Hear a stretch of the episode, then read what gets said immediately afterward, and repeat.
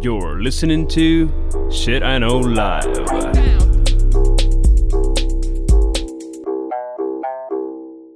Доброго времені суток! З вами ваш любимий подкаст Shit I Know Live і ми його незмінні ведучі. Кріс Косик. І Діма Малеєв.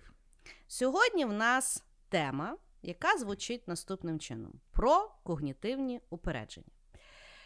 Я оригінально придумала тему, Дімі розказала. Діма не поняв, що я від нього хочу, але ми все одно тему взяли. Діма, враження по темі. А, итак, я очень сильно удивился, потому что я... А как по-русски будет когнитивные упереджения? Когнитивные... Э, Переубеждение. При- Убеждение. Предубеждение. Бог- бог с ним. Предубеждение. Да. Вот это вот срань. А, Мгм. Я, естественно, всегда слышал про них, но думал, что это какая-то херотень такое. Типа, ну, Мгм. ну, ну, это вообще, ш- как можно серьезно воспринимать что-то, что звучит так отвратительно? Типа, ну, это, знаешь, как будто ты читаешь какой-то диплом с кучей воды. Мгм. И а, я начал э, смотреть эти когнитивные, когнитивные убеждения. Начал- Когнітивний. Когнитивные. Видишь, Сегодня моя очередь. Але И мені все-таки здається, що твоє слово сьогодні предубіждення. Предубеждение. Да. Так, вот та херня, тема нашего выпуска. Научно-популярный подкаст Shit I Know. Лайк. А, Я начал их смотреть, я офигел, как их много. Насколько огромное количество этих этой штуки, и я начал, понимаешь, ты каждую читаешь, и ты каждую видел в жизни. Ты каждую наблюдал, или ты наблюдал по себе, или ты наблюдал по людям, или Facebook. Господи, Facebook — это просто коллекция вот этих вот когнитивных предубеждений. Ха! Мгм. Сказал, сказал. Ну, я теж е, була насправді дуже вражена кількістю того всього, наскільки воно притаманно мені і загалом всім навколо. І більше того, я поняла, що ми всі погано приймаємо рішення і в, ну, якби споримо неправильно. І, і, ну, і взагалі правди немає. Знаєш, так як я кажу, з кожним подкастом для мене такої штуки, як правда, лишається в світі все менше і менше. А готуватися було взагалі дуже цікаво, тому що насправді дуже важко було вибрати з того списку якісь ті, про які я хотіла поговорити, можливо, себе порати- потерапевтувати. Ну, таке. Хорошо, ну що, е, означення? Давай, вводную. Звісно ж. Значить, когнітивні упередження не буде сьогодні грецьких чи латинських слів, бо то е, віч, е, ну, в принципі, нова, і всі е, назви в основному походять з англійської мови.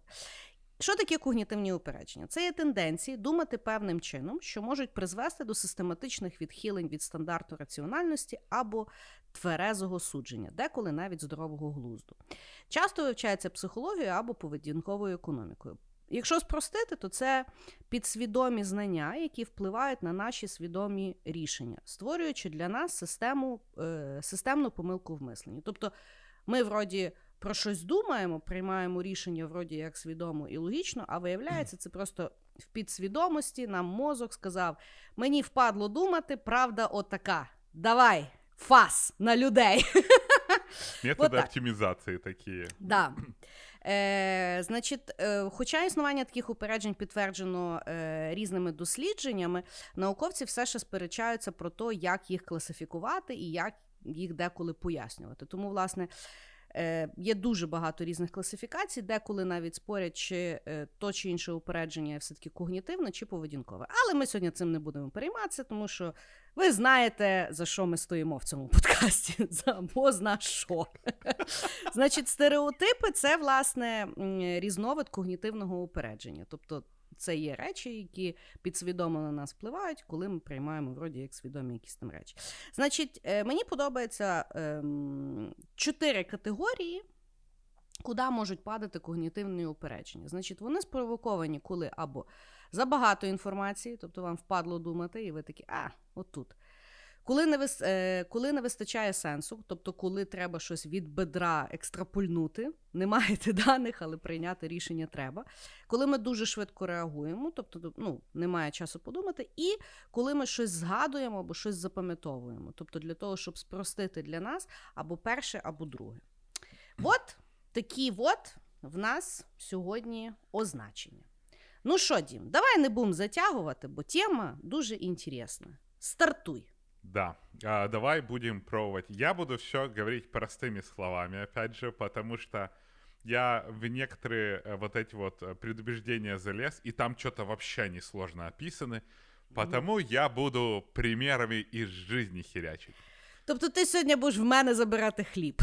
Да, сегодня, значит, давай сегодня ты будешь давать а, научное обоснование.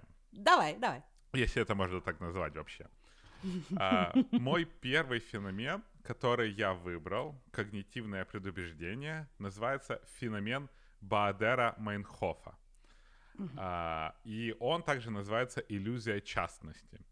А, это такой интересный феномен, когда мы узнаем что-то новое, или мы что, про, про что-то новое увидели, или мы что-то новое пообсуждали, мы начинаем видеть то, что оно повторяется очень часто в реальной жизни.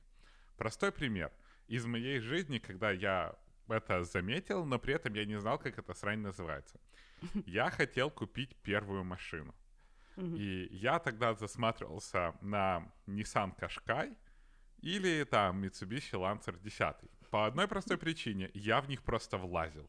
И они были в моем бюджете. И как только я увидел вот этот вот Nissan Qashqai и подумал, что я хочу его купить, я начал ходить по городу и сразу замечать, что все вокруг начали ездить на этих дурацких Nissan Qashqai. Угу. Как только я купил Ланцер 10, я увидел, что нас, долбоебов, на Ланцерах 10, которые купили его просто из-за внешнего вида, дофига. И с одной стороны, мне становится легче, что я не один езжу вот в этой машине, которая больше похожа на ведро с болтами, потому что ну, она очень жесткая, там тяжело на ней ездить. Ну, вона якась трохи спортивна, наскільки я пам'ятаю. Ну да, она спортивная, но так как я не спортивный ездун, знаешь, это было угу. вообще очень тупо. А, и что интересно, а, очень часто говорят, что из-за феномена Байндера Майнхофа мы всегда а, наблюдаем такую штуку, что вот знаешь, ты с кем-то про что-то поговоришь, угу. потом ты включаешь Инстаграм или Фейсбук, и тут херяк реклама именно про то, что ты говорил. Да. И все начинали говорить, эй, ребятки, так это ж нас Facebook подслушивает, это нас mm-hmm. там Instagram подслушивает и сразу выдает тебе рекламу. На самом деле уже миллион раз доказано, что приложения нас не подслушивают, они используют более сложные алгоритмы. Но тут возникает вопрос, начал бы ты говорить про, я не знаю, там матрасы, если бы ты до этого не увидел баннер с этим матрасом, да, но ты У, на него не обратил да, або не ресерчив его. Да, и он короче, тебе, эй, поговори про матрасы. И ты звонишь там Саше и начинаешь говорить про матрасы, а потом, ёб твою мать, какого черта, Facebook мне всегда показывает матрасы. А mm-hmm. на самом деле, возможно, он тебе до этого показывал, но твоя баннерная слепота этого не замечает, потому что уже доказано, что человек не парсит баннеры совершенно. Mm-hmm. И получается, что пока мы думаем, что Facebook нас подслушивает, на самом деле Facebook нас до этого уже запрограммировал. И потому мы начинаем про что-то вот такое новое э, говорить, и при этом оно, мы начинаем это замечать. То же самое очень часто происходит со всякими людьми, которые идут на курсы какого-нибудь сраного личностного роста. Им там mm-hmm. рассказывают поведение человека, и они сразу все пиздец эксперты. Идут в разговоре, знаешь, когда вот мне нравятся эти начинающие психологини, которые нехер делать, пошли обучились на курсах психологии, и с тобой mm-hmm. говорят так, я вижу, ты там что-то в себе вскрываешь, ты там еще какую-то... А яка в тебе была мотивация так поступать? Да-да-да, вот начинается вот, этот, вот, э, вот эта херня а, в реальной жизни. И это потому, что они просто изучили и начинают вот понимать какие-то движения, и они начинают вот иллюзию частности, потому что на самом деле это давно было, просто наш мозг научился это парсить, это определять, и вот сделать вот это вот соединение, что, эй, реально все, бляха, вот этот вот, об, э, вот этот вот силуэт, который мы раньше видели, это Nissan Qashqai, а не просто какая-то говновозка. Угу. Вот так. О, Інтересно. Да, в мене я тим, я тим дуже грішу. Ну там mm що, щось особливо я купила, або що ось от ми там подкаст почали. Мені здається, що всім роблять подкасти. Знаєш, да, да, да. Але е, я хочу як завжди, зупинитися трошки на інакшій позиції твоєї розповіді. Давай. Технології не существують, Ну, вокруг магія, по-перше, По-перше, ну тобто, я тобі хочу пальстіть, що бюджет е, першої машини в тебе був не, не, не хріновий, бо я щось думала, що ти мені скажеш, що ти е, собі ланос хотів купити якийсь. Знаєш, я пам'ятаю, ми на роботі раз сиділи, і ну, щось, ну, в нас тоді були там, ну, на початку нашої айтішної кар'єри. І відповідно там ну, в нас були якісь там драндулети, знаєш, але всі- сіли і почали говорити, яку от хто хоче машину. Ну і хтось там, знаєш, там BMW, там когось там Mercedes, там, знаєш, якийсь дурак сказав Майбах. Ну, по-різному буває, знаєш. І сидить один тіп і каже: А я хочу Ланос 1,4. А я сижу і кажу, Андрюха, ти що дурак, в тебе є Ланос? Він, в мене 1,3, а я хочу 1,4. Я то запам'ятала на всю жизнь. Крис, я должен тебе сказать, что Да. у людей, которые немножко выше среднего роста, у них бюджет очень часто зависит не от возможностей денежных, а от э, физических возможностей, куда ты хотя бы влазишь, чтобы коленями не закрывать уши. Потому Да. у меня очень часто бюджет очень сильно вырастает просто из-за моих габаритов. щоб. Ну, бачиш, я тобі розкажу, що з другої сторони е, тої лінійки теж сложно, тому що коли я пішла на курси водіння, там була, знаєш, така машина є Тіко. Це Ну, така. Це, ну, по суті, це такой. ні, чувак, це просто коробка від сірників, до якої докрутили колеса.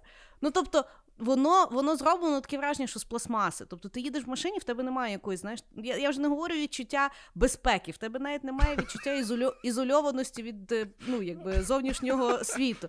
І розумієш, і, конечно. Да. І, звісно ж, знаєш, на курсах водіння, там хтось там на Мазді, хтось там на ще чомусь. Я і ще одна бабіна мого розміру, нам дали тіко, і типу не вийобуйтесь. Вот так. Э, Подкаст «Считай но». Говорим про феномен Бадера Майнхофа. Заканчиваем на тем, что Крис на курсах училась на какой-то спичечном коробке ездить. Да, да. Ми, попро... Ми попросимо Назіка в Ютубі вставити фото того автомобіля, щоб ви розуміли, е, наскільки, наскільки це сумно було, напевно. Хорошо, класний, класний.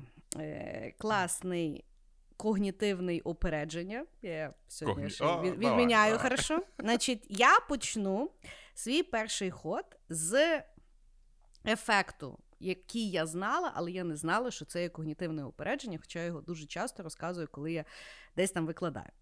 Значить, це є ефект прокляття знання.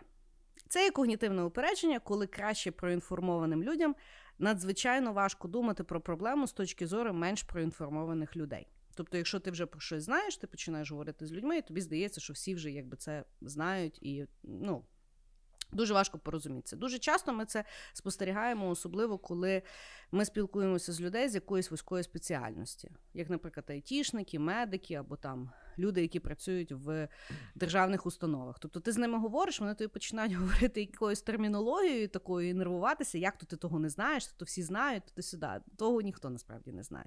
Так от. Виявляється, цей експеримент е, вперше дослідили в 90-му році два американських економіста. Е, Хто? економіста два. Хорошо. Да. Ну, я не буду читати їх, їх імен, бо щось мені впадло. Только проверенные факти. Е, Неважно, неважно. Але все валідно. Значить, в чому був експеримент цікавий? Вони взяли е, 50 учасників і їх рандомно поділили на дві групи. Значить, одну групу вони назвали, е, вони сказали, що. Значить, ціль була, ну, всім учасникам сказали, яка була ціль експерименту.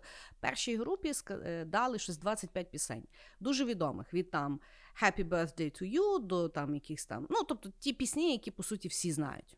Так звані народні американські пісні. Мгм. І, і одній групі сказали, що їм скажуть ті пісні, їм треба буде настукати мелодію другій групі. Друга група теж знала, що відбувається, то не то, що там вони знаєш, сидять в кімнаті, приходить мужик, починає стукати по дереву. Тобто друга група теж розуміла, що буде приходити якби перша група, їм настукувати е, пісні, і задача була вгадати, що будуть настукувати. Значить, цікавість експерименту була, що перед тим, як вони його почали, вони попросили людей. Передбачити, скільки вгадається, да? але в першої групи, яка настукувала. І відповідно група, яка настукувала, сказала: ну. Напевно, кожен другий буде вгадувати. Ну, бо все-таки група рандомна, якісь ідіоти там є. Uh-huh. знаєш. Ну, типу, скорше всього, що 50%. Значить, коли вони почали настукувати, то насправді вгадували тільки 2,5% слухачів. Тобто троє з 120. Ну, вони багато настукували тих мелодій, розумієш? Довго. Да. І про що говориться? Коли в нас вже є якесь знання, нам здається, що воно настільки є очевидне, що дуже часто ми щось не договорюємо. Це так само візуально показується в грі крокоділ, коли людина щось там показує, їй здається, бляха, як ви то не можете вгадати, а люди сидять, думають, що ти ідіот, мучаєш нас. У нього е, припадок. Так. Відповідно, експерти, які знають про знання прокляття, дуже часто його використовують в комунікаціях. При веденні ефективних перемовин або під час публічних виступів. От дуже часто є публічні виступи, коли людина виходить, починає нести, щось тут розказує, воно докупи не клеїться. Це є тоді, коли власне людина іде з отим прокляттям знання, коли їй вже відомо дуже багато фактів, і вона вибирає їх не розказувати, тому що їй здається, що це і так всім понятно. Я, відповідно, коли пояснюю прокляття знання, це я в основному розказую, як писати, ну, робити або презентації, або доносити якісь там складні думки, коли створюється там якийсь репорт. Да? І я завжди кажу, що ви його перечитуєте, ніби моя мама читає. Тому що, от якщо моя мама пойме, тоді отлично. Якщо ні, значить треба щось додавати. Вот такий вот феноменчик. У меня да. такое, прям ты рассказывала, я прям вспомнил, как в университете на прикладной математике, знаешь, особенно у таких старших преподавателей, которые уже в какой-то момент потеряли связь с реальностью, в математике, и они были. Так это же очевидно, знаешь, пишут какую-то Да-да-да. звездец Да, формулу, ти думаєш, з чого типа, воно очевидне? И он такой, а, блин, у них ще така формулировка була. А, з цього твердження оч... три, тривіальними, пер, тривіальними перетвореннями ми отримаємо. А я такой, а, бля, а я, а, а я, когда я моргнул так, что случилось? И все таки сидят, знаешь, все махают, это, как обычно, самый тупой в группе. Ну да. И второе, я когда-то прочитал статью, которая называется э, «Знания делают нас слепыми». Угу. И там был такой эксперимент, что чувак, э, у него был iPhone. Знаешь, когда iPhone вышел, ну реально там одна кнопка, ну это да. вообще изи-пизи. Говорит, и он не мог понять, почему его отец не разбирается в этом. Он не понимает, но для него вообще неудобно. mm Я прошел, проверил свою а, теорию значит, угу. на, на бате, и батя вообще не раздуплился. Потом я ему купил Android-телефон, и батя просто скачал инструкцию на 600 страниц, распечатал да. и сидит себе читает, и ему норм. Ну, я думаю, ну ладно, папа, папа. А потом мы с одним из сейлов поехали где-то в, ну, во Флориде мы были, я заходил да. за ним в номер, а у него открытый компьютер. И я смотрю, он, чувак, гуглит, как смс с айфона посылать. Я понимаю, бляха, ну реально ж некоторым людям это настолько а, должно быть вот необычно, а, а мы mm-hmm. все считаем, что, эй, это все очень просто, знаешь, там, возьми, отправь там смс-ку, ну, мы, знаешь, такие фразы говорим, что, mm-hmm. допустим, для старших людей это вообще как будто ты их нахер послал, в принципе, одно и то же. Да. Ну і от так як ти говориш, знаєш, насправді воно ем, не тільки там в викладанні або в освоєнні чогось нового, воно ще ем, дуже часто, от е, коли люди навіть між собою говорять, знаєш, і одна людина. Ну, ми ж знаємо, що там то-то тоді сталося, або як всім відомо, то-то, то-то, і всі такі сидять, знаєш, і очима кліпають. І я завжди я є та людина, яка каже: Я не знаю, поясніть. І я бачу, що серед нас є дуже багато таких людей. Знаєш, і це ну насправді воно така навіть форма престидження, оця от е, прокляття знання, коли людина починає знаєш, щось розказувати, особливо коли це якийсь мудак, який хоче дуже сильно поумнічати, знаєш. І Ну, е, ще дуже так само часто я це бачу, як використовують як маніпуляція, коли людина реально не шарить в якомусь, знаєш, е, е, ну, терміні або в якихось там знаннях. І вона от починає: ну це ж всім відомо, або я не буду на тому зупинятися, бо це якби всім понятно. А я така: ні-ні-ні, давайте ми задню все-таки включимо. Знаєш, мене один раз мама зашеймила. Ну, я ж я ж оригінально з Якутії. Так. И мы вот там жили постоянно. И я такой приехал, маме рассказываю, слушай, мама, я хочу в Аляску поехать в поисках э, этого северного сияния. И мама mm-hmm. такая, а ты что, не видел? Потому что у нас там, у нас в Якутии оно всю зиму. Ну да. И для мамы вообще было непонятно, как можно не видеть северное сияние, что ну можно платить много денег, чтобы поехать за ним охотиться. Mm-hmm. То есть, ну вот, нет, ладно, это плохой пример. Да, це не то. Е, Хорошо, але мамі твої привіт. Да, мам, привіт. Ну що, давай, який в тебе второй ход? Uh, второй мой ход, он называется «Эффект знакомства с объектом». я, на самом деле, его подозревал, что он есть, uh, но я не знал, что это действительно когнитивное предубеждение. uh, как его вообще обнаружили для начала, я расскажу. Один психолог, как обычно, вообще психологи очень любят проводить тесты на детях, я заметил. Ну, це ми І... з тобою ще в да. подкасті про експерименти дізналися. Да, да, да. Особливо в 60-х, там тоді для них взагалі було не оране поле. Вот, собственно, где-то в 60-х, 70-х один э, психолог решил провести эксперимент над детьми. В класс с детьми зашел другой мальчик, который был в мусорном пакете. И из него только, только ноги, знаешь, были, типа мусорный пакет на ножках. И он сел где-то сзади за парту и сидит. Ну и урок идет. И он э, проанализировал, что дети от начала до конца дня вначале смотрели на этот пакет с отвращением, потом mm-hmm. заинтересованностью, mm-hmm. а потом нормально и вообще дружелюбно. И оказалось, mm-hmm. что э, это действует на все возрасты. И ты вот когда-нибудь замечала, что когда ты приходишь в какой-то новый вообще неизвестный коллектив, mm-hmm. и там все какие-то страшные люди. Вообще, они типа да. некрасивые для тебя, они да. как-то плохо выглядят. А потом ты возвращаешься в свою команду, и они у тебя все такие милые, все такие родные, все такие. Знаешь, ну, э, да. у тебя ты гораздо приятнее от них, типа, с ними и приятнее говорить, и традиции. И оказалось, что э, э, вот это вот восприятие в том, что чем лучше мы знаем объект, чем мы более знакомы с ним, тем более э, позитивные ощущения у нас к нему. То есть, mm. если ты часто видишь человека, то он тебе будет казаться более симпатичным, более красивым, более добрым и вообще более хорошим-хорошим, чем mm-hmm. человек, которым ты видишься очень редко. Mm. А, и это очень часто используют в рекламе, потому что иногда мы думаем, какого черта всегда какая-то тупорылая реклама это вообще бессмысленно, это вообще неправильно. Но в какой-то момент нас перекликивает, и мы этот продукт видим, и так как мы его часто видим, мы начинаем гораздо лучше к нему относиться. То хм. же самое возникало, когда, э, к примеру, в Украине начинали делать там, знаешь, украинские переводы и прота- проталкивать да. украинский язык.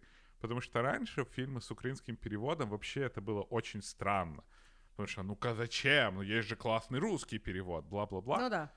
А потом оказалось, что если часто слышать фильмы на украинском языке, ты начинаешь, ну, во-первых, качество там переводов вырастало, но с другой стороны, для тебя это становится нормой, для тебя это гораздо приятнее, для тебя это гораздо лучше.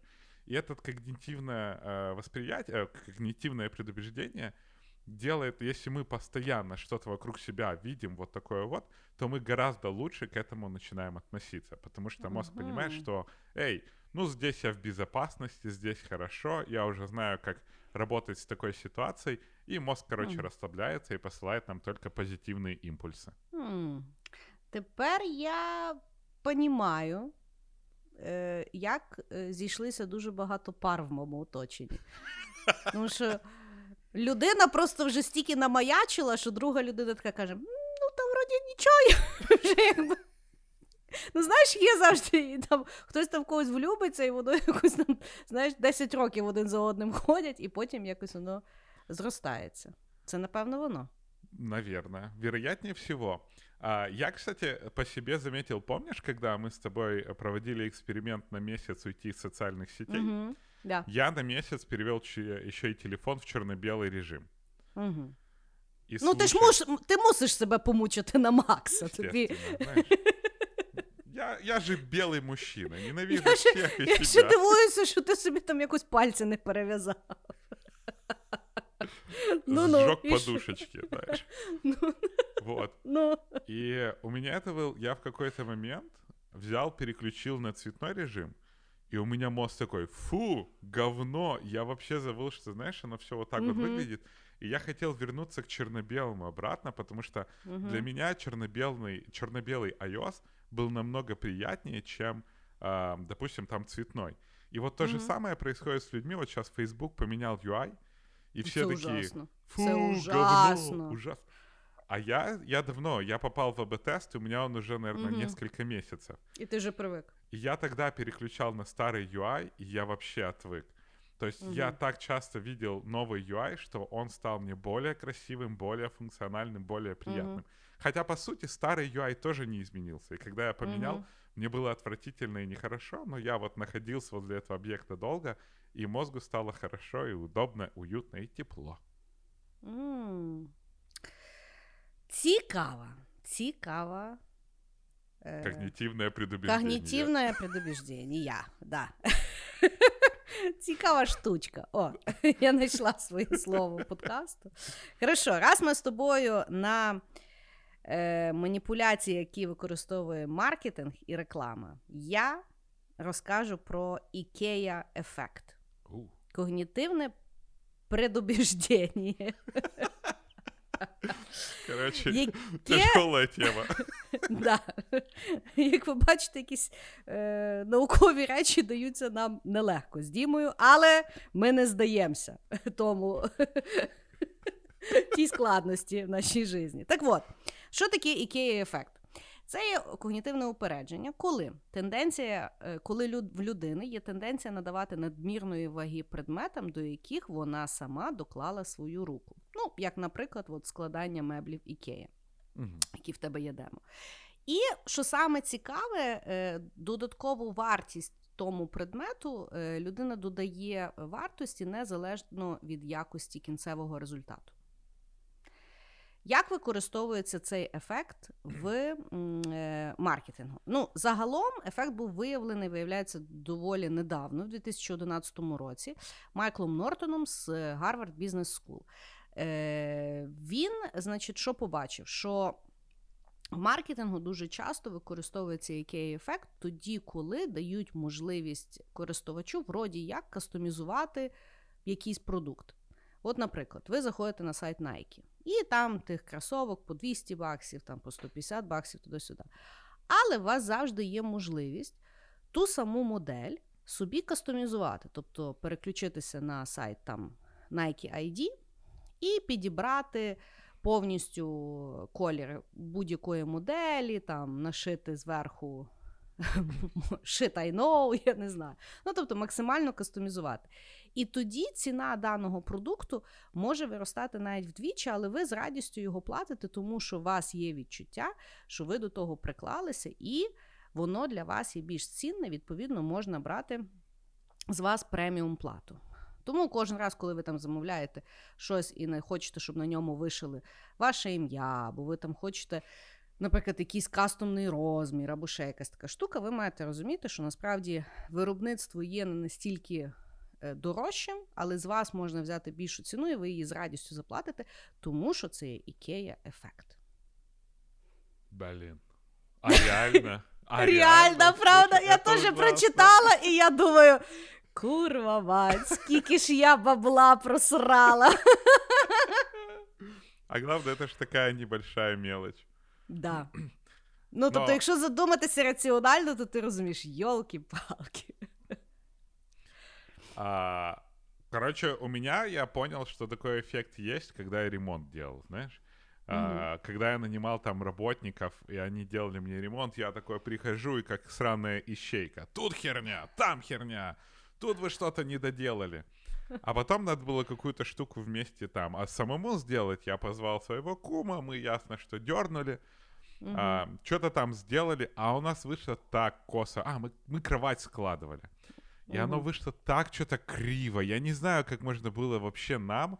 Ну, типа, сейчас кровати такие, что их хрен неправильно сложишь. Но мы были Мгм. упорные и уверены, и, естественно, мы ее сложили как-то немножко неправильно. Так. Но зато ты смотришь, знаешь, на собранное своими руками и думаешь, вот, вещь, вещь взял, сделал, сейчас матрас ложи и спи.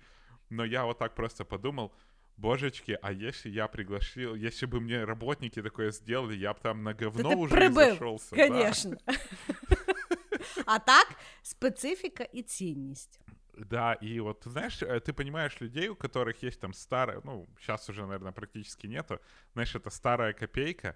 Я помню, у Мгм. меня был сосед, который возле этой копейки ходил, холил ее, лелеял. Он ее постоянно перебирал, правда, там Мгм. реально в копейке перебирать нечего. Ты ее открываешь, а там вот двигатель от газонокосилки и все. Мгм. И я, но он ее всю перебирал, что-то у него была, знаешь, это такой ритуал. Она у него практически, по-моему, никогда не ездила. Но, Мгм. божечки, он так любил эту машину, потому что он ее практически своими руками собрал там. То есть, ну, она Мгм. вся ломалась, она вся прогнила, она как этот э, корабль, как мы там называли? Э, Тесея. Да, корабль Тесео. Только он, я не знаю, где он части собирал, но он был больше на монстра Франкенштейна похоже. До речі, на рахунок корабля Тесея дуже цікаво нам е, хтось з наших е, любимих слухачів прокоментував, я не пам'ятаю де, що е, парадокс корабля Тесея не тільки в тому, що коли ти е, поміняєш всі запчастини оригінального корабля Тесея, чи це лишається той корабель Тесея. А е, слухач зазначив, що там ще є друга частина парадоксу. Якщо взяти ті всі е, складники старого корабля і їх зібрати, це буде новий корабель, чи це все-таки буде корабель Тесея? А, ну. Так от, я ще думаю, що е, і в Ікея ефект був винайдений аж в 2011 році через те, що вони не знали, що в Радянському Союзі популяризувався цей ефект стандартною фразою Найкращий подарунок зроблений своїми руками. Поэтому я дарю тебе эту непонятную херню. Та-да, та-да. Ну, от так. Хороший. Давай, їдемо далі. Давай. Мой, э, мое когнитивное предубеждение, которое я Мгм. выбрал, это предпочтение нулевого риска. Мгм. А, також выходит, что провели несколько опытов. А, а, один из опытов был, к примеру, тебе дают выбор или остановить все автомобильные катастрофы, или о, не, не, даже так, у тебя есть выбор прекратить половину автомобильных катастроф и прекратить половину авиакатастроф, или исключить полностью авиакатастрофы. Если Мгм. подумать, что будет более оптимальное, то, естественно, половине. более оптимальное, конечно, по половине. Но в большинстве случаев люди выбирают исключить полностью авиакатастрофы, для, потому что, ну, как бы на них потом не надо обращать внимание. И иногда это М. действительно имеет смысл. Но в целом там проводили еще опыт по... э, там было условие, что есть э, две, э, ск- два склада а, атомных отходов А и Б. И, короче, и- из-за А там производит 8 э, случаев рака в год, а из-за Б там, по-моему, 4 случая в год. И там был выбор или очистить а, частично два из этих вот э, хранилищ там, э, ну, их очистить, и тогда это уменьшит количество э, случаев рака там на 6, или просто убрать одно вот э, хранилище Б, но при этом это Мгм. уменьшит количество смертей только на 5. И только 12% выбрали более оптимальный вариант. Потому что многие выбрали, эй, давай уберем, короче, из уравнения хранилища Б, пускай больше людей умирает, но у нас есть только хранилище А. Угу.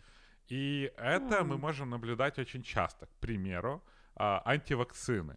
Очень много людей боятся делать вакцины, потому что вакцины, к примеру, могут там в каком-то очень небольшом случае привести к каким-то там осложнениям. Или это может быть некачественная вакцина, и человек может умереть, или при- будут какие-то там ужасные случаи. Но оптимальнее ты сделаешь вакцину, и тебя это защищает от огромного количества болезней, которые там могут с тобой случиться. Потому чисто из-за логики оптимальнее вакцину делать. Но из-за этого предубеждения очень многие люди выбирают не делать вакцину, потому что вакцина может тебе очень много там, ну вот из-за одной вакцины, из-за очень маленького кейса тебе может вот прям быть очень плохо. Потому вакцинщики а, это яркий пример а, когнитивного искажения, которое называется предпочтение нулевого риска. И в целом а, ты- очень часто такое используется в каких-то всяких играх, когда, знаешь, тебе выбирают, эй, ты можешь пойти дальше, или там, знаешь, сохранить деньги. И очень часто люди неоптимальные решения делают. Угу. Я думаю, що це ще пов'язано. Я не пам'ятаю, як називається то когнітивне упередження. Може, це і одне і то саме. Але е, а ні, то якийсь ефект втрачених грошей. В тебе воно є далі? Ні, ні, то. А, ну от, я колись почула, що це. Е, коротше, упередження, коли приклад є в тому, що ти купив квитки на якийсь дуже-дуже дорогий там концерт, наприклад. Да? uh Ти його дуже довго чекав, коротше, все, все, все. Приходиш, сідаєш і думаєш, яке та говно. Коротше, сидиш ще чуть-чуть і розумієш, що гавніще повне. Що, ну, по суті, гроші потратив е, зря. І тут питання: ти досидиш до кінця, тому що ти вже заплатив, і вроді там, ну, може, там ще буде якось поярче, або ти встаєш і йдеш. Більшість людей зазвичай лишаються. Ну, гроші вже заплачені, туди-сюди. Але насправді більш логічно і ну, якби оптимально все-таки встати і піти. Тому що гроші ти вже не повернеш, ти вже їх і так заплатив. Е, вже якийсь час тобі і так зіпсували, ну тобі реально не подобається. І тому, якщо ти ще встанеш, то в тебе, а, можливо, настрій підніметься, тому що в тебе ще є час його якось провести, ну і в принципі якось заюзати. Угу. Тобто цей оцей от втра... Е, теж е, ефект втрачених грошей, коли люди терплять ну бо вже заплатили. Знаєш, як от купив, то доїм, хоч буду потім ригав.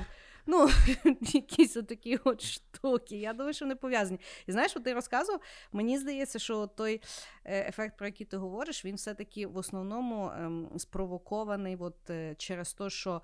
Є дуже багато інформації, людям впадло розбиратися, і вони отак от від бедра думають: ну, ліпше я взагалі не буду розбиратися, і того туди не лізти.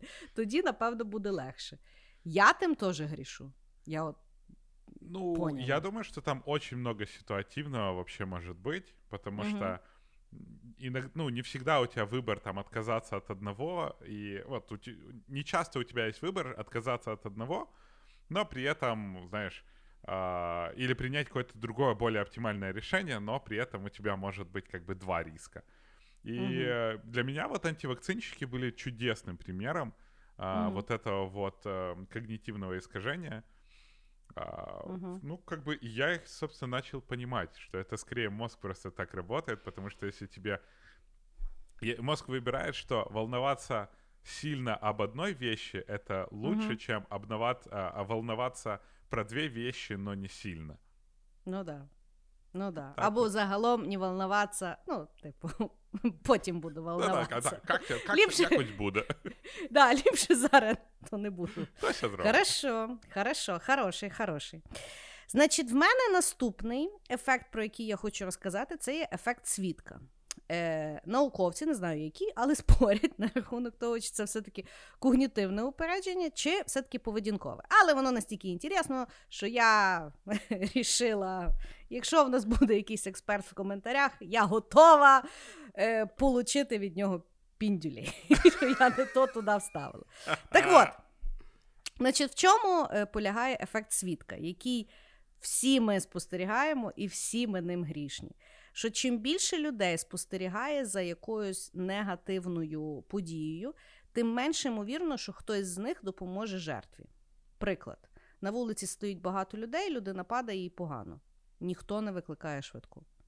Всі думають, що хтось її викличе.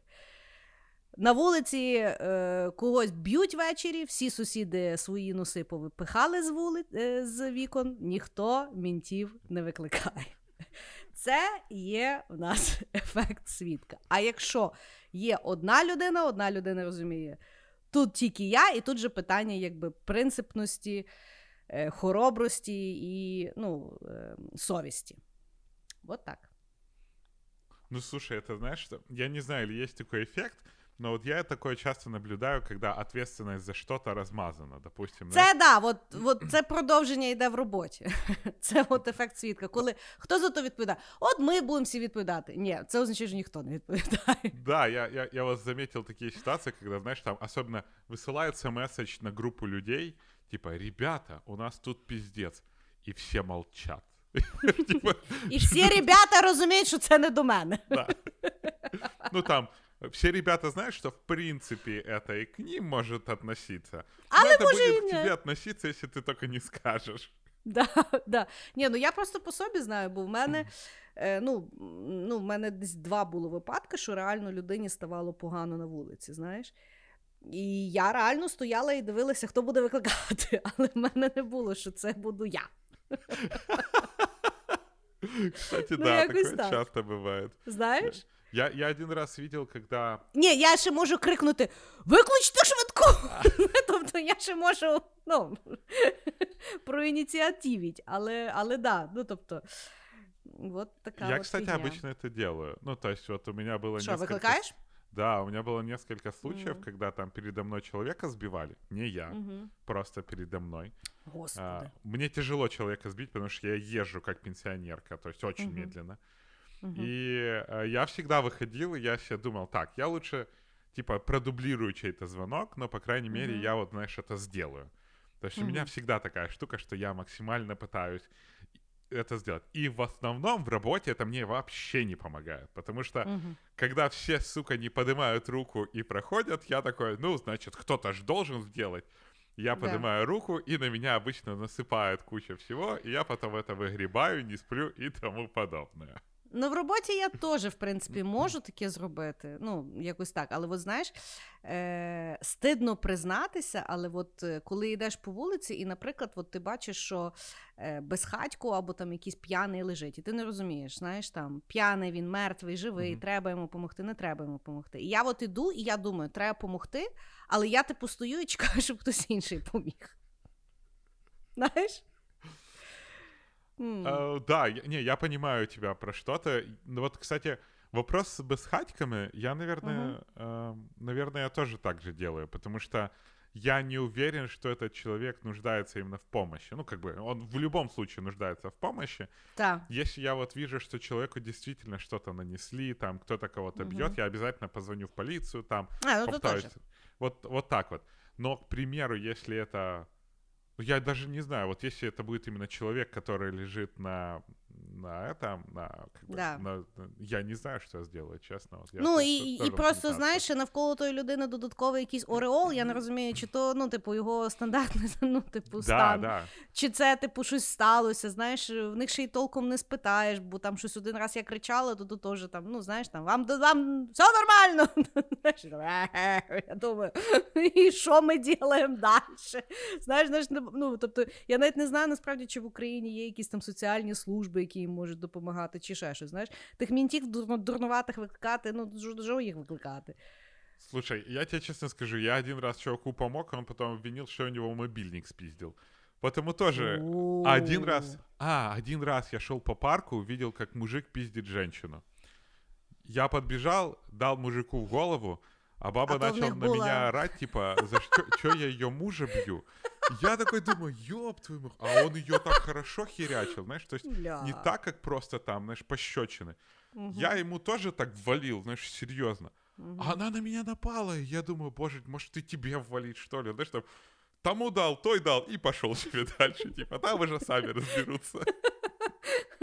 Ти знаєш, я от е, на- насправді.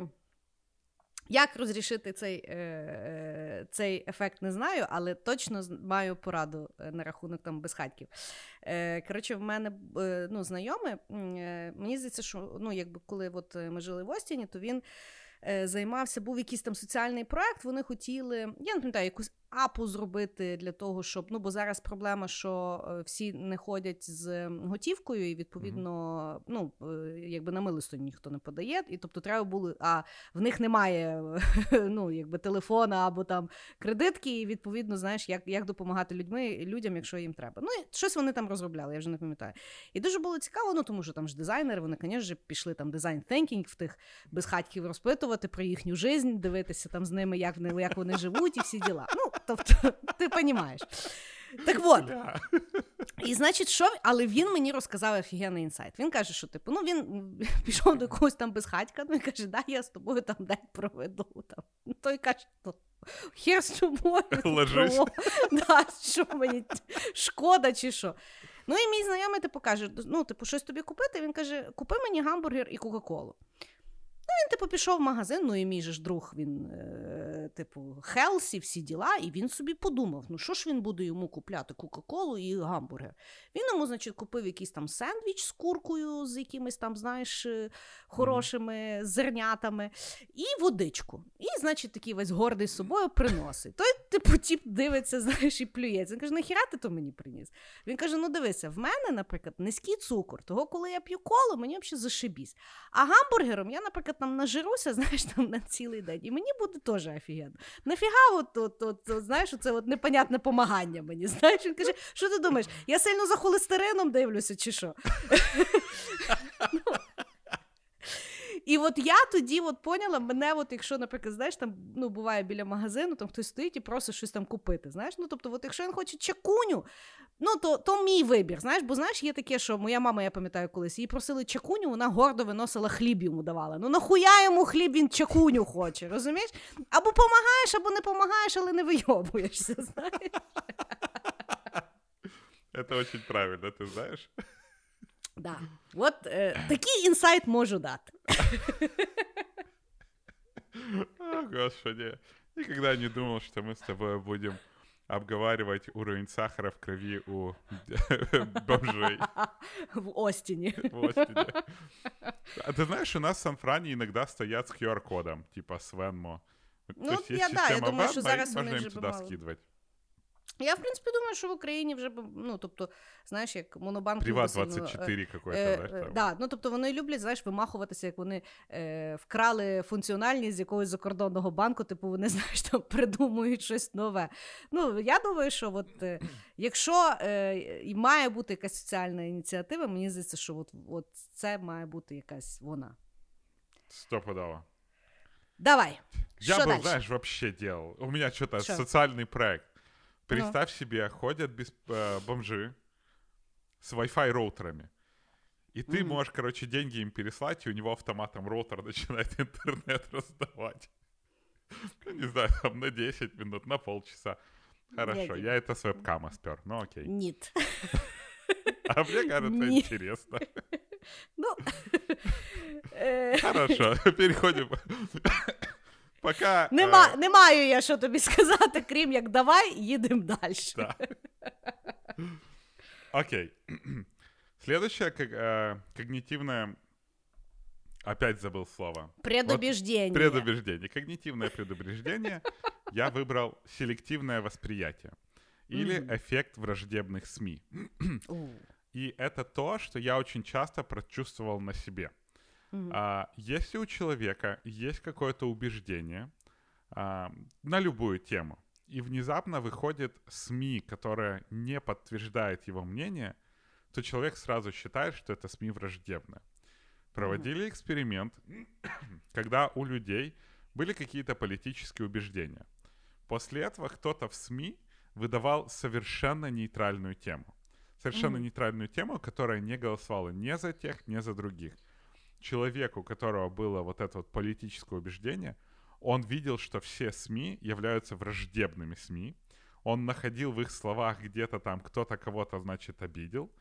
И они, то есть, естественно, поднимался какой-то офигенный хайп. Что произошло со мной? А, я, вот я так очень активно на себе прочувствовал.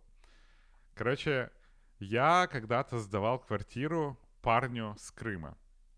А, угу. И он не заплатил за два месяца, и сейчас еще, сука, спер мою копилку. Так, і потім ти ще про то писав великі пости на Фейсбуці. Там да, да, да. Ну, то есть, епопея. Это была моя эпопея, это была моя виртуальная война, потому что копилку, которую я с седьмого класса, сука, собирал, я ему не прощу никогда. Так вот, а, так. я когда писал пост, я просто рассказывал, что вот парень, зовут Дима, беженец с Крыма, бла-бла-бла-бла-бла. Знаешь, там просто описал ситуацию. Бля, как мне впендюрили люди, которые занимаются беженцами з Крима. Ну, ти тоді ще на таку гарячу. Ну, зараз мені здається, воно би так не прижилося. А тоді то було так. ну, Это был 20-й год, это был конец 20-го года, начало 20-го года. Ты чего? Это ну, вот, вот подя... было... То пандемії не було, людям не було чим зайнятися. Ну, короче, меня так отчебучили. Типа, да ты тварь, как на, Мускаль. вот поэтому к нам, крымчанам, так плохо относятся. И такое, я вообще думаю, ребята, Крым это была описательная ситуация. Я не Він писал... просто був з Криму. Да, он просто был с Крыма. Я просто рассказывал. Это перепостили в группу беженцев с Крыма, там крымчан. Я туда зашел, а там меня, короче, в суд подавайте, СБУ направляйте, что он врет. Не бывает таких людей, которые пустили человека без э, двухмесячного там этого. Ну, ты должен за два месяца взять там деньги вперед. А, А я ти думаю- дурак не взяв. А я просто человеку хотел помочь, потому что, ну, всякая ситуация. И меня там такими словами отпидорасили, ну, просто за то, что я использовал слово «Крым». Причем, ну, это вообще было, знаешь, очень нейтрально по отношению к Крыму или чему-то Так. еще. И Але же давай с- ми вернемося до упередження. Да, и то же самое можно сейчас найти, а, там, к примеру, знаешь, вот у нас сейчас политическая тема очень горячая, там, или кто-то там за Порошенко, или за Зеленского, и ты Да. можешь просто написать на политическую тему про что-то, тебя, Да. короче, люди, которые от Зеленского могут задрочить, и люди, которые от Порошенко могут задрочить. И ты такой, Прикладом, прикладом є власне партія голос. Кіра Рудік один раз сказала, що вона не підтримує Порошенка, і це автоматично стало, що вона за Зеленського. да, А і, і, в- і вийшло так, що взагалі правди немає. И вот эта штука, она вокруг нас настолько, Когда ты в Мгм. чем-то убежден, ты всюду видишь, там, где не подтверждается твоя точка зрения, ты всюду видишь противоположную точку зрения, даже если, в принципе, не было никакой точки зрения. Угу. Да. А в тебе там є якась статистика, чи то давній ефект, чи то новий?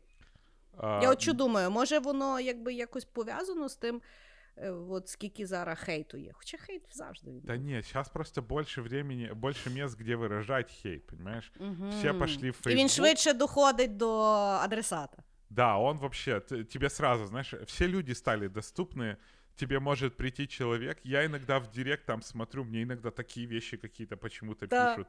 Ты Да. такой, что? За что? Почему? Как? Да, я теж я теж деколи такі якісь меседжі отримую, знаєш, я людину харю. Я думаю, я ж до тебе додому приходила, чи що? Ну, типу, що ти хочеш від мене? Не хочеш, не, не, не, не, не дивись, не слухай. Але да, угу. От така от інтересність. Але я тобі скажу, я теж грішу. Я от коли, е, власне, ми коли з тобою опять-таки тоді відмовилися місяць від соцмереж. І, і я от поняла, наскільки м, е, от негативний комент або негативний фідбек, наскільки це насправді великий спектр. Знаєш, то не обов'язково, що треба все матами написати і там е, величезний пост зробити. Тобто можна просто написати слово там херня, знаєш, і людину якусь обідати. Мгм. І відповідно. Я от е, зараз, коли от дійсно от читаю чиюсь думку, з якою я там, наприклад, не згідна, або яка відображає її, ну, там. Якісь там бачення з іншої з іншого табору, да?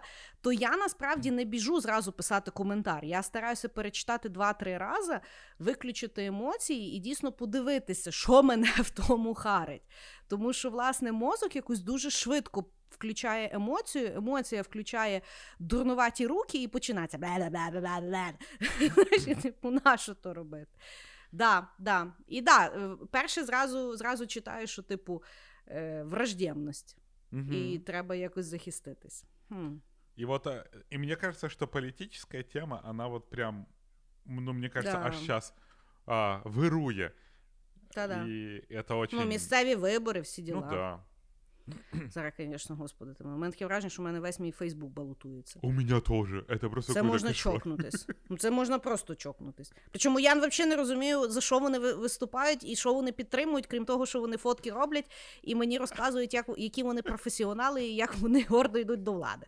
Ну, типу, скажіть мені, що ви, блядь, зробите, я тоді, по- я тоді взагалі пойму. Знаєш, бо в мене другий раз я дивлюся в Фейсбуці, там людина там, там від тої партії, від тої, я вирішив, іду там вже в коментарях: о, прекрасно, нарешті будуть чесні люди, там туди-сюди.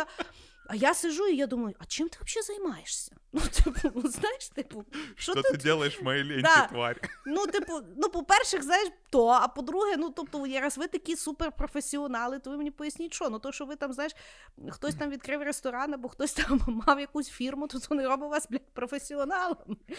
Ну, не знаю. Але це. А може бути, це якраз ми підвержені э, селективному восприятию, потому что я так посмотрел, что очень много людей не пишут про то, что они баллотируются. Но я, сука, только смотрю и бешусь на то, что много людей теперь баллотируются. Факт. Факт. Да, треба перестати на то дивитися, і тоді так. зразу Фейсбук почиститься. Хорошо. Хороший, хороший ход. Значить, в мене наступний ефект це ефект Ореолу, який, на жаль, всі е, всі ми маємо. Значить, вперше він був описаний в 1920 році Едвардом Лі Торндайком який е, навів власне експериментальні докази, про які я не буду розказувати, я просто розкажу, що таке е, ефект Ореоло або хейлоу ефект. Значить, це є результат дії загального враження про що-небудь, явище, людину, речі, на сприйняття його деяких особливостей. Приклад, нам здається, що з привабливою зовнішністю люди є порядні або добрі, або мудрі. Да? Якщо людина якимось чином виглядає ми зразу їй приписуємо якісь характеристики. Угу. Якщо людина нам на когось схожа, ми будемо приписувати їй ті характеристики, на яку людину вона нам буде схожа. Та сама штука з речами. Виглядає вроді якісно, значить якісно. Не розбираються там, яка ціна і чому і чому. От так. І відповідно є дуже багато негативних е, впливів від даного ефекту ролу, особливо в е, роботі і тому, як оцінюються працівників. Тому що хтось вважає, що якусь роботу мають робити от такі люди. Людина, яка, наприклад, має працювати з клієнтами, має от так виглядати або от так себе вести. І, відповідно, ми замість того, щоб фокусуватися на якимось характеристикам, які дійсно важливі, ми е, стараємося економити свою когнітивну енергію і падаємо в упередження ореол. Mm. Вот так. А вот интересно, работает ли это, знаешь, с другой стороны? К примеру, а, знаешь, там, а, знаешь, есть такой, а, ну, миф или такое приятие, что а, если ты продаешь что-то такое там изящное, дорогое, то может, то вот э, красивая девушка продаст это лучше. Mm-hmm. И это ореол работодателя, да, потому что он так да. думает. И я вот думаю, а если покупатели тоже имеют такой ореол, что вот красивый человек, он более честный, mm-hmm. и он точно не обманет, ты ему больше да. доверяешь, следовательно, у него больше шансов продать. Да. И получается, что ж, это ну, це всі ми один одного, да, да. Він він навколо. Ну тобто він, власне, що ми всі себе дуримо, бо ми всі під нього падаємо, і ми його більше того культивуємо.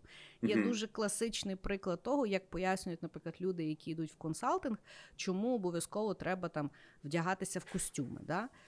Тому ну, що да. приклад класичний, який наводять, це є пілот. Тобто, коли, наприклад, заходить пілот в кабіну або там виглядає і каже Добрий день до всього літака, він має якось виглядати. Да? Тобто він має бути в костюмі, він має бути гладко вибрід, він має бути там якийсь старший туди-сюди. Тому що тоді в людей виходить оце от відчуття впевненості, що пілот виглядає як пілот. А якщо виходить якийсь чувак в в'єтнамках, знаєш, такий Лібовський, навіть якщо він найкращий пілот в світі, в людей починається паніка. І тому, власне, що воно йде, на жаль, з всіх сторін. Тобто, це і е, ну, хтось очікує, хтось ну, надає, і відповідно, знаєш, як коло замкнулося, і ми з нього вроді як не можемо вийти. Угу. Ну, от так як ми з тобою на одному з подкастів говорили на рахунок татуювань, знаєш, що. Ну, тобто, одвічне питання, чи може, наприклад, CEO компанії бути весь в татуюваннях, якщо це не є компанія татуювань. Ну, типу, бо так само, бо я пам'ятаю, ну типу, в мене Саня хотів собі набити татуювання ну, на руках, знаєш, так на пальцях. Ну, типу, я, ну я кажу, я кажу, ну то тобі будь кожен кожен раз, коли ти будеш якусь там серйозну штуку робити, тобі будуть постійно говорити, що що ти там Вася не написав. Знаєш, ну я кажу, то твоя, то твої, твій вибір, хочеш ти бавитися в то чи не хочеш. Але Ну, от е, головне, щоб люди розуміли, що це є когнітивне упередження, а не то, як працює світ. І ми бавимося в нього і підтримуємо його через те, що нам впадло раціонально подивитися на якісь речі. Ми не раціонально їх е, собі спрощуємо і говоримо, що це от так є. Ну, думать-то лень просто. Я вот, знаешь, тоже подумала, вот э, иногда говорят, что девушки выбирают себе парня, там, похожего на отца. Это что же, наверное, какой-то ореол. Ну, може, тут знаєш, тут же треба спитати дівчат, які закінчили курси по психології. Тут ми з тобою, якби не спеціалісти в тому. В наші поки що не було е, випуска про, про психологію, тому ми з тобою якби не підковані в даній галузі. Ще Але... да. Але я думаю, знаєш, ну я думаю, що ефект ореолу це от теж, знаєш, е, ну, типу, що якщо, наприклад, хлопець знайомить е, маму з дівчиною, вона там, знаєш, з довгим манікюром і вся така доглянута, то мама скаже: А яка вона господиня? Напевно, взагалі не вміє нічого робити. Це ефект ореолу. Мгм. Ну, ну, то есть, так получается, вся стереотипизация — это эффект ореола. Да, да. Ну, да. Вот, слушай, как мы дошли. То есть, сексизм — это тоже эффект ореола, получается. Е, Частково, да, якщо це, е, ну, тобто, якщо воно призводить до якихось рішень. Тобто, просто понятно. думати, що феміністки дури, це якби не ефект ореолу. Ні, ну, а, я- то, що, а то, що е, с, ну, якби, а то, що, наприклад, секретарка має бути баба, яка виглядає якимось чином, це є ефект ореолу. Или сантехник. Да. Або нянька. Или нянька, да. Ну, от прийде якийсь мужик, хоче бути нянькою, любить дітей. Всі, ти що, педофіл чи що? Ну да, я отсюда представил, что мужик, который приходит, я так люблю детей, и все таки сразу. «О, тварь». Ні-ні-ні, не, то не в нашій хаті. Типа, Ватикан. Ну що, ми дійшли в нашому подкасті до частини, яку ми даруємо святим людям, нашим любимим патреончикам, які нас підтримують на Патреоні, і ми їм даруємо цей секретний ход. Большое вам спасибо, а все остальные пока послушайте наш милый джингл. Ну що, Діма, вийшли ми з тобою на фінальний ход. Два останніх поворота ефектів когнітивних, які ми не можемо ні відміняти, ні проговорити, ні пояснити. Давай. А, ты знаешь, сейчас будет такая штука, когда мы с тобой обсуждали, я вспомнил один эффект, а, который не был у меня заплави- запланирован. Я его не готовил в этом плане, но я Ну. очень хочу про него поговорить, потому Давай. что у меня, честно говоря, был запланирован эффект, который назывался эффект Барнума или эффект Форера. А, но я сейчас хочу поговорить про так называемый закон Кунингема. А, Ворд Кунингем — это вообще очень известный тип. Он был одним из тех, кто подписал там Agile Manifest, создал первую вики-страничку, не вот Википедию, а именно вики-страничку. Мгм. Он, короче, очень много всего сделал. Он, ну, короче, крутой тип. Ну, А, я того мужчину не знаю, але повірю тобі на слово. бородатый и красивый мужчина. Хорошо. А, и он когда-то выдал такой интересный закон, а, что люди гораздо активнее тебе ответят, если ты напишешь неправильную информацию, чем если ты попросишь помощи. К примеру, ты хочешь узнать, какой был последний президент Украины. Ты можешь написать, ребята, какой был последний президент Украины, и тебе вряд ли там кто ответит, да? Ну да, то есть, потому да. что люди, а, что-то херня какая-то, что я буду тратить времени.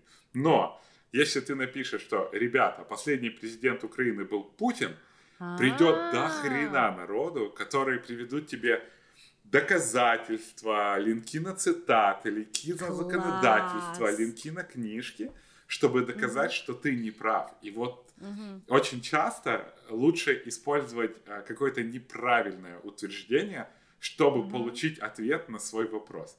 И мне вот этот вот закон в свое время просто разорвал мозг, потому что я увидел его настолько в себе, когда я там листаю Facebook, Да. и кто-то, ребята, скажите, какой лучший там барбершоп во Львове? Я Да, такой, всем «А, сраться, да, с чем да, да. срать?» А потом кто-то говорит, ребята, там какая-нибудь Сокира это лучший барбершоп во Львове. И я А такой, все, і, ні, і ще дописав, а все інакше то говно. да. А я такой, ах ты ж сучий потрох, вот этот вот лучший барбершоп. Що ти знаєш в на тій Львове». житті?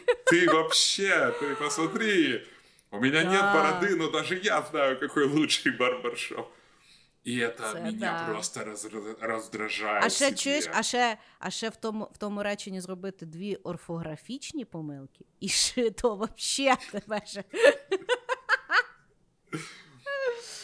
И У, вот я просто... Я, тепер так завжди буду робити.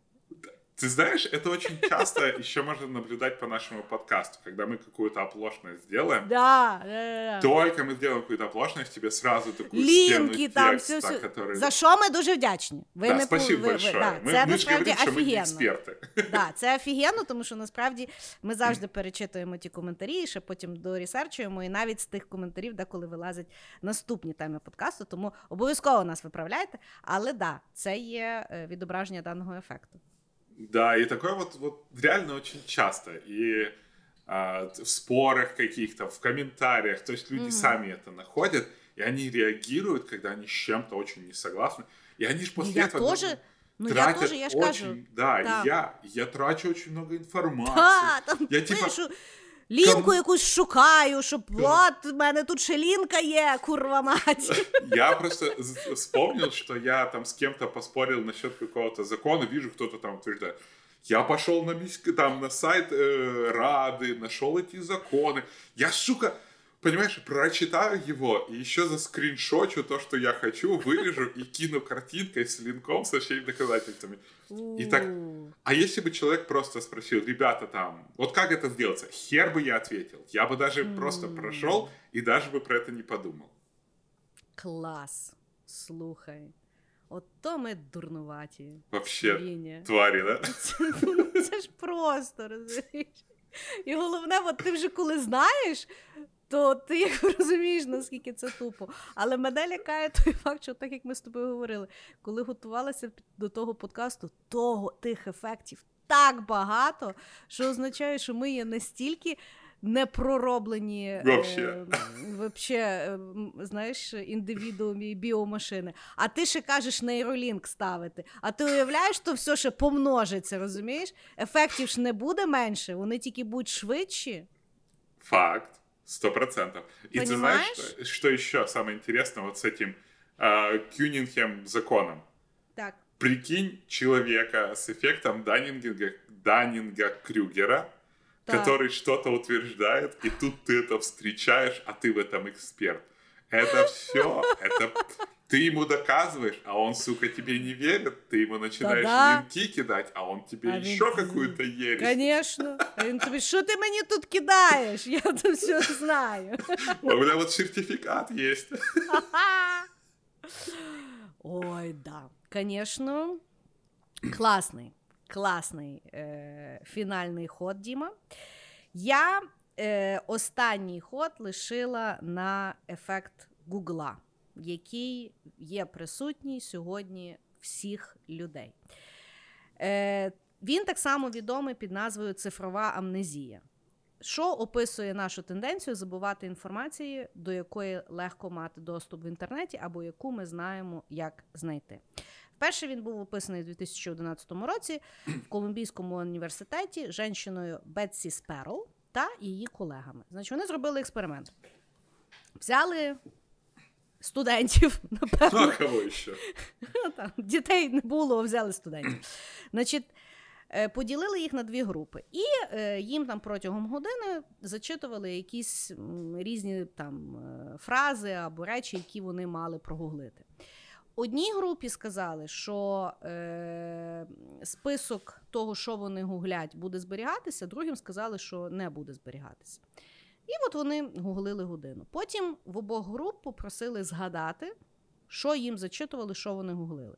І було цікаво е, то, що люди, які думали, що воно зберігається, запам'ятали набагато гірше ті пошуки, які вони робили. От і все. Значить, відповідно, Е, Сьогодні е, цифрову амнезію бачимо ми всі, особливо коли спілкуємося, стараємося згадати, ну як той актор, який був в тому фільмі, і ми не паримося, бо ми розуміємо, як знайти той фільм, де його можна через що пошукати, і так далі. Дуже цікаво, цей ефект ще так само прослідковується в. Е, подружніх пар або в людей, які живуть разом, е, не в залежності займаються вони сексом чи не займаються, тому що знання тоді насправді між людьми якось автоматично ділиться. Тобто, mm-hmm. от, наприклад, я не знаю, е, в нас в, в сім'ї я плачу комунальні. Відповідно, мій Саня навіть не знає, з чого складаються комунальні. Він знає, що якщо йому треба, він спитає в мене. Точно так само я, наприклад, не знаю, де ми ремонтуємо нашу машину, або ну тобто мені це знання взагалі не треба. І воно відповідно розділяється. Що саме цікаве, це то, що було доведено в даному експерименті, що сучасний мозок, він, хоча і перепріоритизовує інформацію, яку він вибирає запам'ятати. Тобто, це не питання в тому, що Е, важливу інформацію ви точно будете запам'ятовувати або ні. Ви просто насправді вас мозок тепер інакше її категоризує. Він категоризує, чи я можу це знайти, чи я не можу це знайти. Якщо я не зможу це знайти, то тоді я буду тут запам'ятовувати, або я запам'ятаю, як його знайти. Але що цікаво, що е, дослідження свідчить на те, що ми не стаємо менш розумними від того. Е, тому що це ніяким чином не впливає на нашу здатність вчитися офлайн. Це просто інший вид того, як ми тепер запам'ятовуємо на нашу думку важливу чи неважливу інформацію. Хм. Тому ну, людина так панікує без телефону, бо вона ніхіра не може запам'ятати і згадати відповідно.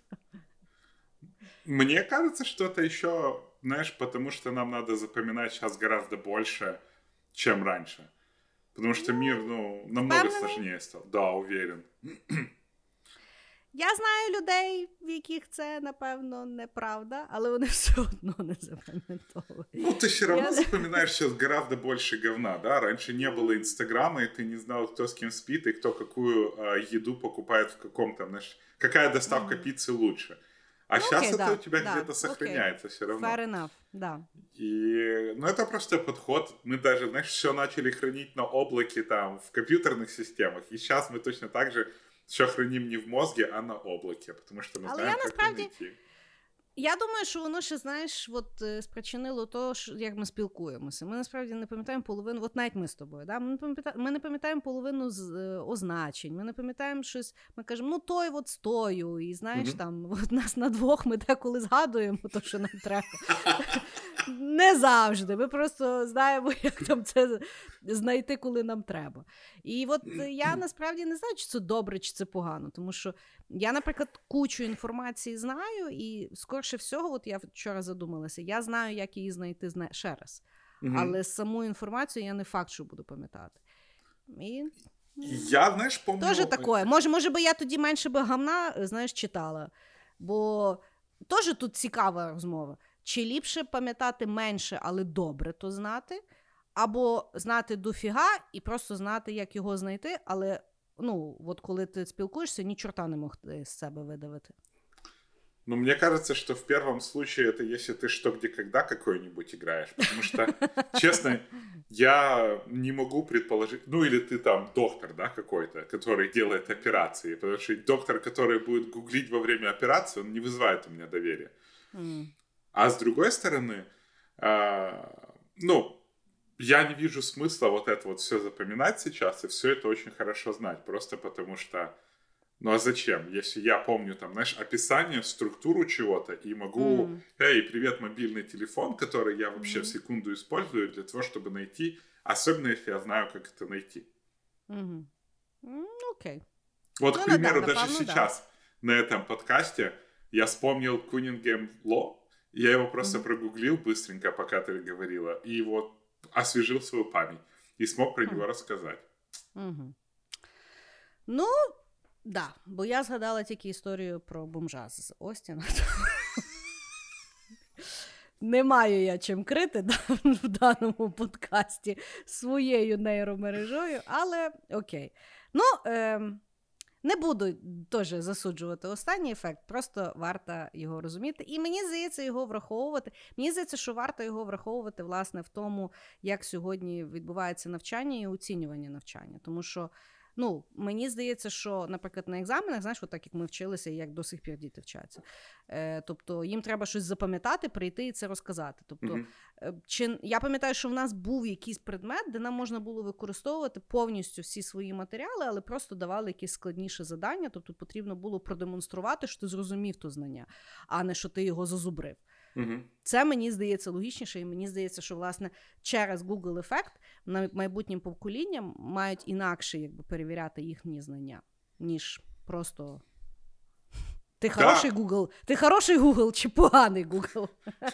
Да, я с тобой согласен, потому что в институте, я помню, мы заучивали там какие-то книжки, знаешь, да. особенно на теоретических вопросах. А это математика, это там физика ядреная. Да. Ну, тем более, что сессия, ты должен сдать там 10 предметов за дві неділі. Ну це ж звіздець. Ні, я пам'ятаю, як на прикладній математиці, знаєш, там, типу, шпаргалку написати. І мені там, е, ну, з інакших якихось факультетів кажуть, ну ти написиш собі тези. Я думаю, ти, блядь, бачила, як взагалі теорія, е, теорема доводиться. Знаєш, там немає теста, блядь, треба або все переписати, або нічого.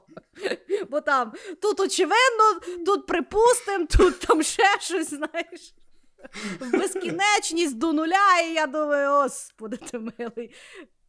И, и знаешь, да, я хочу добавить, что, наверное, еще и э, интервью на работу должны поменяться, потому что да. вот особенно в IT некоторые люди очень любят а, интервью там теоретических знаний, а в результате нахер надо. Ты вчера да. этот блокпост прочитал, я его, сука, найду за 3 секунды, перечитаю, через 10 минут мы с тобой на равных будем говорить.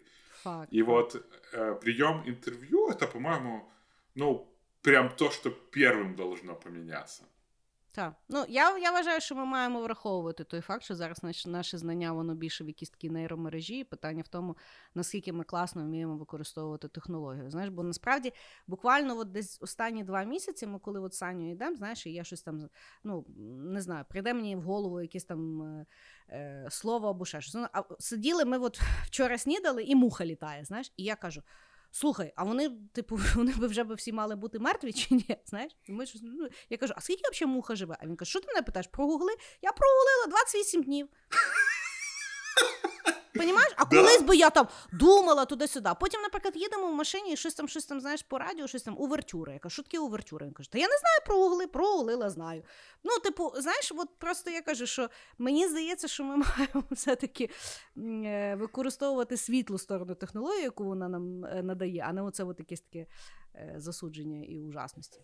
Да, я с тобой согласен, что некоторые мои поиски в Google, знаешь, там если кто-то проверяет мои поиски в Google, то сори, чувак, потому что я иногда такие странные вопросы гуглю. Да, я тоже. И, и, нормально. А що поделать? Що поделать? Такі ну що? Ну що, Дім, мені сьогодні було дуже цікаво. Мне всегда интересно. Но я очень рад, что тебе наконец-то стало интересно. Да. Не, я просто поняла, що що я взагалі нічого не рішаю в тій житті. Що я просто набір якихось непонятних підсвідомих процесів, які між собою щось там бухкаються, і в якийсь момент вилазить щось, що я рішаю. І і дуже сильно оптимізоване. Да, да. Ну що, будемо Кстати, щас, щас. Я одну штуку скажу. Давай.